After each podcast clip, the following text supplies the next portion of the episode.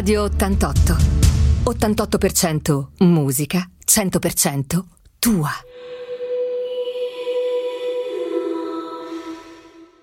Il tweet del lunedì di Donato Di Ponziano. Cari amici di Radio 88, eccomi qua con il mio tweet del lunedì. Intanto approfitto per fare ancora gli auguri, c'è tempo.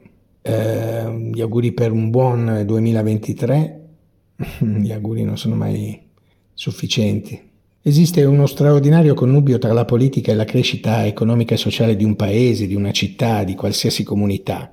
Peccato che più spesso rimanga soltanto una, una virtuosa teoria. Esempio. La legge di bilancio è uno degli atti normativi fondamentali dello Stato. All'interno di questa legge di bilancio si trovano le previsioni di entrata e quelle di spesa per l'anno successivo e si allocano le risorse necessarie per raggiungere gli obiettivi che il governo concorda anche in sede europea. Per la sua approvazione nelle ultime sedute tenutesi alla Camera e al Senato si sono levate critiche da parte di tutta l'opposizione.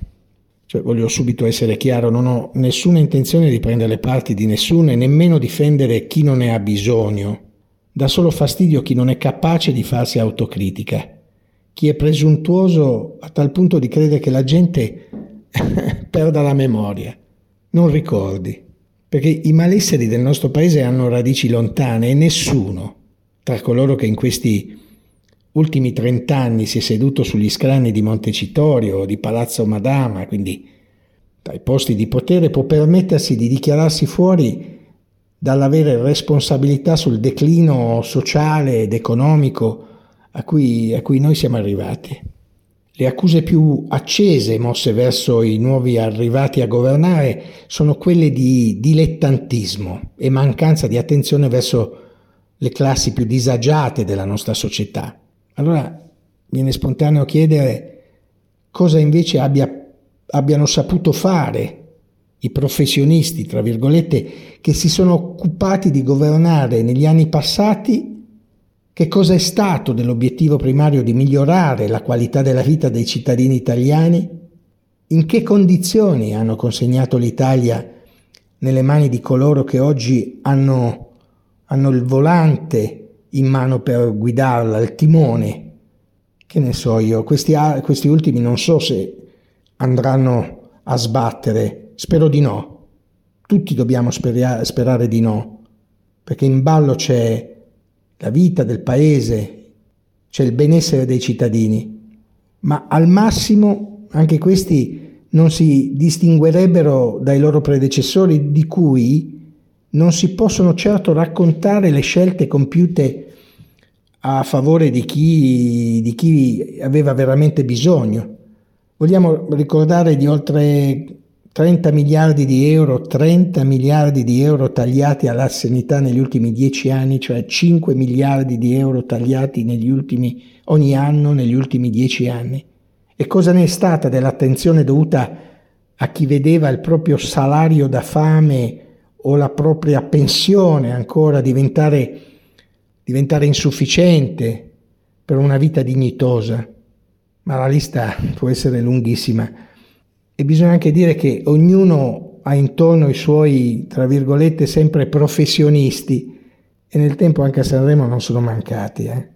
Sono quelli che hanno permesso che l'immondizia diventasse la, la protagonista del nostro arredo urbano, che hanno fatto sì che della funivia Sanremo Montebignone, ve la ricordate? Rimanessero solo i tralicci a testimonianza di una, di una scelta infelice che rimarrà nelle nostre menti, che sarà indimenticabile.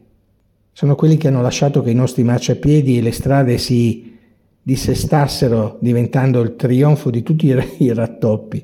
Provate a camminare sul marciapiede dalla Chiesa degli Angeli fino all'inizio di, di Via Palazzo e sentite la musica delle, delle, piastrelle che vanno su e giù quando passate. Sono quelli che, che hanno permesso che i nostri cimiteri perdessero dignità per il loro vergognoso degrado, che la scalinata, per esempio, verso la Madonna della Costa diventasse una, un'abominevole strada asfaltata sono quelli che hanno permesso che Casa Serena finisse vittima dell'imprepara- dell'impreparazione, che l'econo- l'ecomostro, scusate, a Portosole venisse demolito solo a parole. Da anni aspettiamo. Che sbagliano pure le procedure per gli appalti, che Sanremo perdesse la sua vocazione di stazione climatica invernale entrando in competizione con tutte le stazioni balneari che aprono nei mesi estivi. Cioè praticamente ci siamo giocati tantissimo, soprattutto quello che era il vantaggio del nostro clima, della nostra possibilità di accogliere i turisti nel periodo invernale. I professionisti, tra virgolette, sono quelli sempre pronti a riciclarsi al prossimo giro elettorale. Si sa che nulla è facile in Italia, ne siamo consapevoli, ci mancherebbe. Nessuno può pensare di possedere la cosiddetta bacchetta magica, ma che il 2023 porti alla nostra classe dirigente almeno, dico almeno un po' di autocritica e meno supponenza è veramente auspicabile. Quindi a tutti gli auguri più sentiti di nuovo per un anno in cui la nostra qualità della vita spero migliorerà. Alla prossima.